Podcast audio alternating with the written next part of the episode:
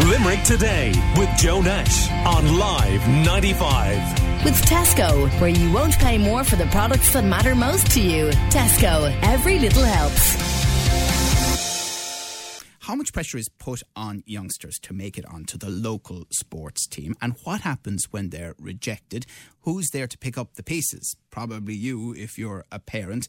In their world, being benched can have a big effect. And is enough being done to help with the disappointment of not making the cut? And how much of a problem is it?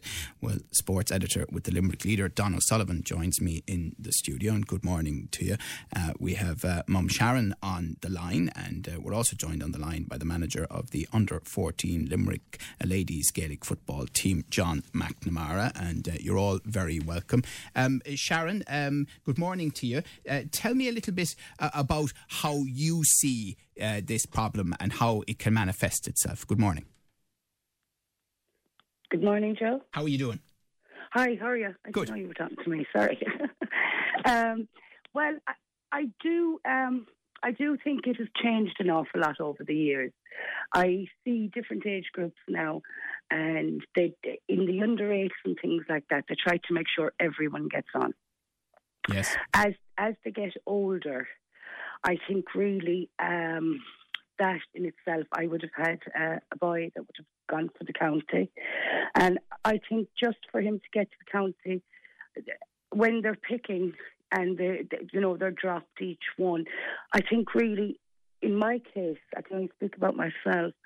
I told him just to be picked was an achievement.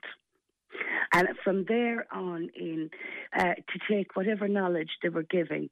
And if he got dropped, it could have been something simple on the day. It could have been maybe you didn't have a great game or something like that. And just to try and make them feel that it's not their fault. It's not, you know, anything like that. I know it is hard when they are benched, but I think if the parent really doesn't make a big deal out of it, um, But Sharon, how does he react to that? You know, clearly for the person involved, it can often be a big thing. Well, I, I'm lucky enough because, um, in in the sense of my young fellow that I had told him uh, what an achievement he had made just to get that far, and I mean you can't.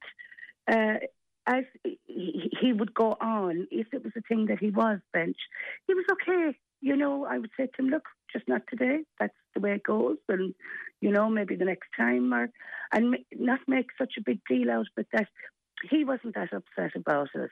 Yeah. And uh, I mean, in life, that's going to happen in life. So if we don't prepare them when they're young, as they go on through life, they're not going to be prepared for not getting that job, not doing this. They wouldn't be able to accept rejection, is personally what I think.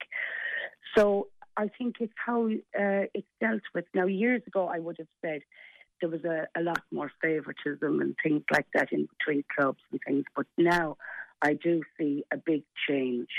Um, every child does seem to get on.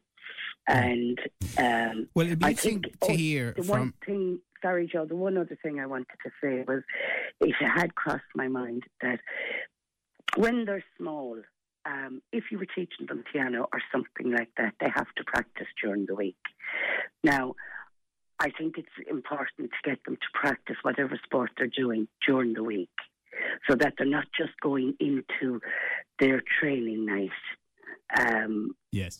and that's the only I, I see what you mean in terms of getting. skills. Uh, yeah, I get Yeah, you. Um, yeah. John McNamara, I mean, you, you know, it's a delicate thing, isn't it? You know, particularly when you're dealing with teenagers under 14s, as uh, you do. Um, Joe, good morning to Good you, um, and good morning to your listeners.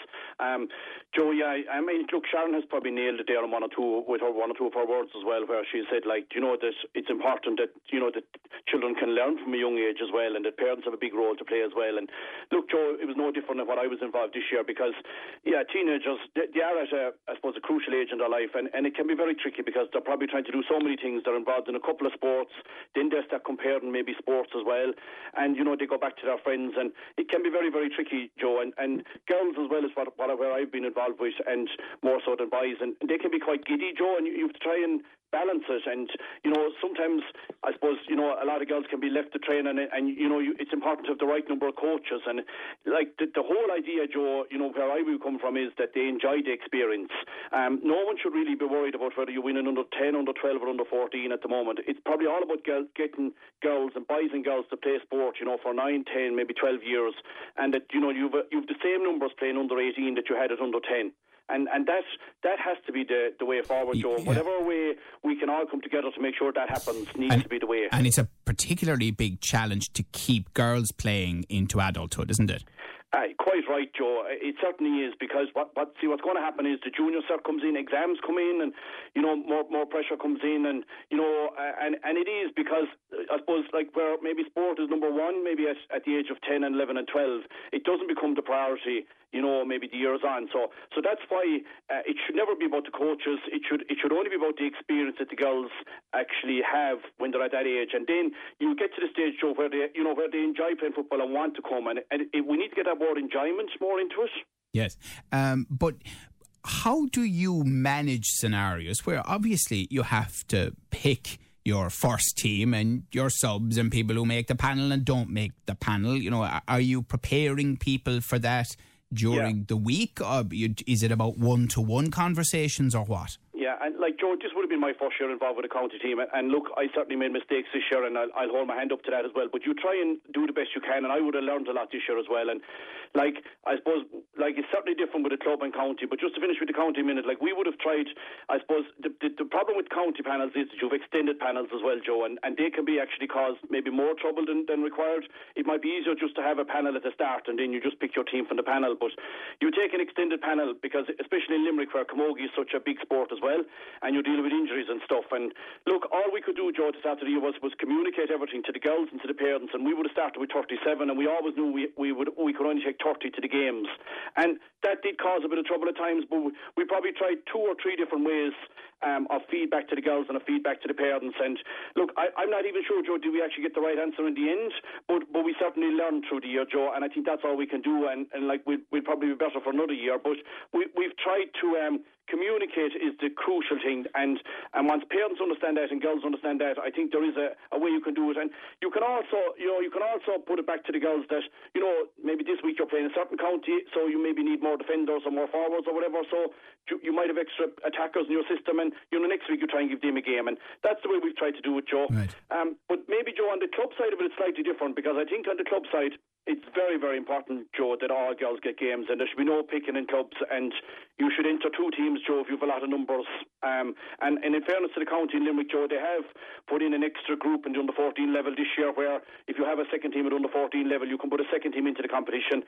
And they've taken the competitive age out of the under 12 as well, Joe, for the first half of the season. So I think they're positives going forward. Okay, okay. Right, stay with us. Uh, manager of the under 14 Limerick Ladies Gaelic football team, John McNamara. We're chatting to Mum Sharon, who has direct experience uh, of this. Uh, sports editor with the Limerick Leader, Don O'Sullivan, is also with me in the studio. And also on the line, we have freelance sports writer Gary Doyle. And we'll be back with all of them after this very short break. WhatsApp or text us on 086 123 95 95. We're asking how much pressure is put on the youngsters to make it onto the local sports team and what about dealing with rejection. And uh, on the line, we have manager of the under 14 Limerick Ladies Gaelic football team, John McNamara. We also have Mum Sharon, we've sports writer Gary Doyle, and in the studio, we've sports editor with the Limerick Leader, Don O'Sullivan. Um, and this is not confined to any particular sport, isn't This is a challenge for sports, especially underage, Don. Yeah, absolutely, Joe. Um, the big thing, I suppose, that everyone has touched on so far is making sport fun. That's the number one thing. Anytime someone decides to, to leave the house and get involved in sport is a positive in this day and age. The big thing from a coaching point of view, and it's very hard to do, is to manage expectations. Um, certain players will be at the top of, of certain teams, and then other te- other players might need three or four years to develop. And the big thing to remember is not everyone develops the same not everyone is going to have the same interest at the same time at the same age. You just have to manage the expectations. And I think the everyone has mentioned about the kids so far. The other thing is the parents. They need to know what the coach is thinking. You know, if a decision is made to drop a player, even hate using that word, but not play a player. Um, sometimes the parents can get involved and ask, you know, why the coach has to have an answer for them as much as the player. And the big thing is that parents, coaches, and kids need to a enjoy going training, and b they need to go back training, make sure the numbers are there widen the base, play as many sports as you possibly can because it's been shown that people that play multiple sports um, benefit in the end long term uh, as opposed to being specified too young. Um, and just, I suppose, manage expectations from the coach. He can't treat all 30 the same because only 15 can play. Um, and then as long as he looks after the 15 that aren't playing the same as he would the 15 that did play in terms of respect and uh, giving them examples of why they're not playing and why they will play next week, then everyone will be happy. It's when those waters get muddied, everyone's in trouble. Yeah. I mean, Gary Doyle, all of us have stood on pitches and uh, on sidelines and heard parents acting as if the under 12 game was the equivalent of the Rugby World Cup final or the mm-hmm. All Ireland hurling final. So mm-hmm. parents have a role to play here too, don't they? Absolutely, yeah, and that's there was a really good point made earlier about how parents have to be the ones that, that manage the expectations of their child, and it's so true. Yeah, there is a danger. I've been an underage coach, and I've been I've been very lucky actually with the with the parents who who supported the team when they came to the matches. They they supported in the right way. They they made they made nice noises. They weren't demanding of their child. I've also been on sidelines, thankfully, when I haven't been involved with certain teams, where I've seen parents effectively live out their own dreams through their children, and it's very, it's it, it ends up the team suffers, the the kid the kid suffers in the end from I think from being much from just being pressurized by by the parent who would be too involved, too intense, shouting too loudly, and um, just just not being calm enough or mature enough to uh, to allow the, the children play. Uh, now, having said that, I can't be too preachy about this because I've also been on the sideline as a parent, and when you see your child uh, do something, you know, beyond what you expect them to do, you can't help getting excited. So it's not. There's just basically there isn't an easy answer. I don't think, Joe. Uh, parents are investing their time in their children, and when they're seeing when they're seeing their children on a sports field, they just want to see them do well. They want to see them express themselves and enjoy themselves, and sometimes they get just get caught up in the moment. So, as I say, I can't take the high moral ground on this, uh, and I don't think any of us can. Yeah, uh, you yeah. know, it is. Uh, it, there is just the conundrum. Coaches, I feel, I feel for for the coach that had 37 players. Um, possibly, if I'd say, as he said, he, as as John said earlier, uh, he would learn from the fact, learn from from things you did this year. I'd suggest go with fewer players next year, and then you don't have as many issues to deal with. It's just not an easy, not an easy thing because, uh, like in John's case, he's given up his time and. Uh, and he's investing time in other people's children, and that has to be admired.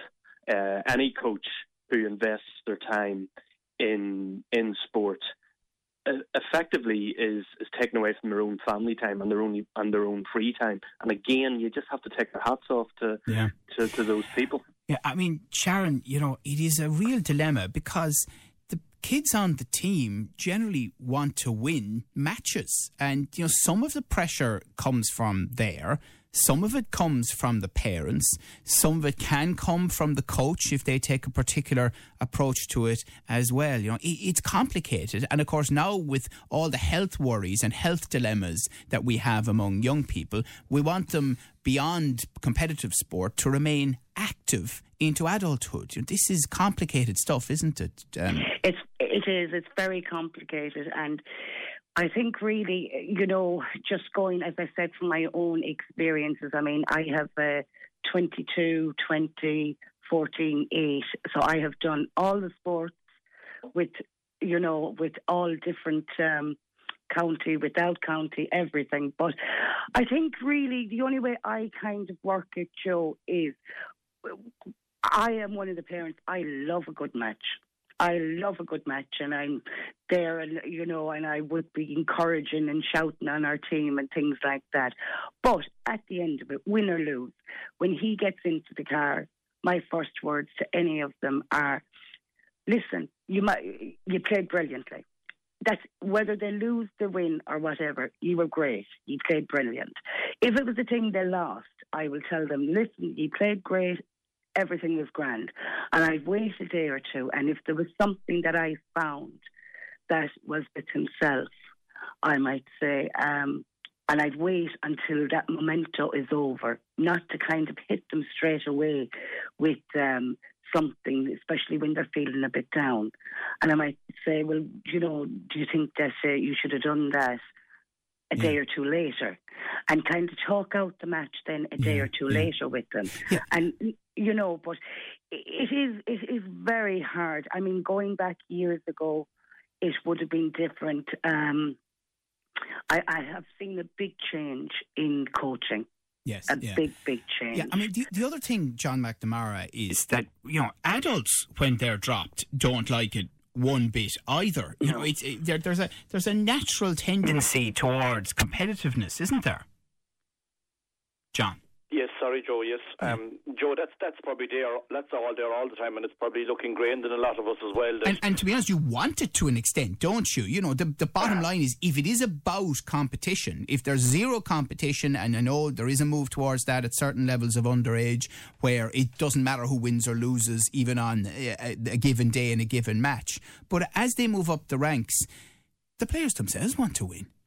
Yeah, Joe, and that, that yeah, you're right there, and that's why you know you know it probably can't be taken out of even under 14 level because you'll probably have your stronger players then will go pick the sports you know where there is competition, you know. So and you'll end up probably with the, you know the likes of Dublin and Cork, you know, still doing well out of it. So that's probably not the answer either. So like competition, you know, uh, certainly at younger age, you're, right, you know, probably should be taken out, but probably at under 14 level, it probably needs to remain. Um, but like it, it's just Joe, I think you know maybe it's something for the county boards and something for the Croke Park to relook at it again. But the more games I think that you can give at underage level is probably the way forward because the more games that you have available to you, is more games the players can play, and and I think everyone benefits then because you know I think it was said there by Don um, where you know girls, uh, boys and girls develop at different ages. You know some girls can be lucky; they can be maybe fourth in a family of three older brothers or whatever, or fourth or fifth in a family. Where some girls could be the oldest in a family or could be an only child. Joe, and you know different things, different girls Yeah. and boys will develop at different ages, and all that has to be taken into account Yeah. as well. And Don is quite right there.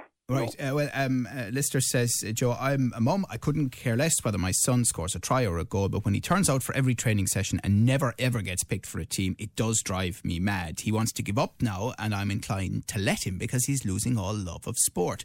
I tried to talk to the manager, but he told me he's just not good enough at 14, so he may never play a sport again after this bad experience. Don?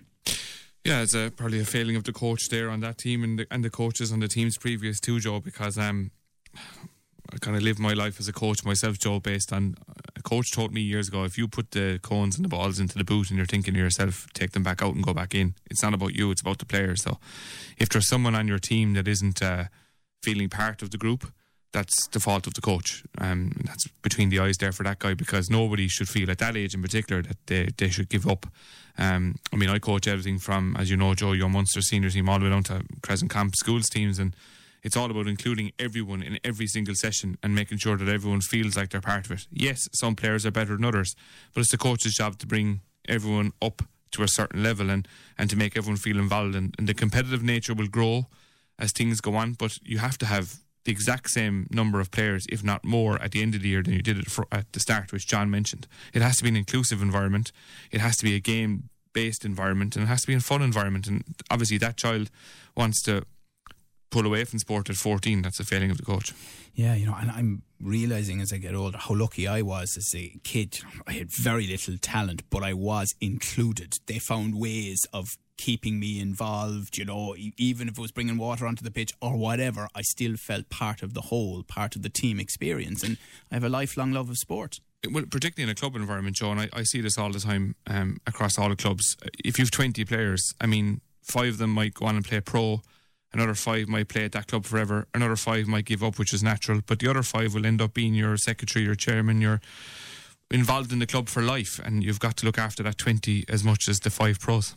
Okay. All right. Well, listen, thank you very much for joining us this morning. We appreciate that. Uh, sports editor with the Limerick leader, Don O'Sullivan. Great to hear from Sharon as well about her own experience as uh, a mum and manager of the under 14 Limerick Ladies Gaelic football team, John McNamara, and freelance sports writer Gary Doyle. Call Limerick today now on 46 19 95.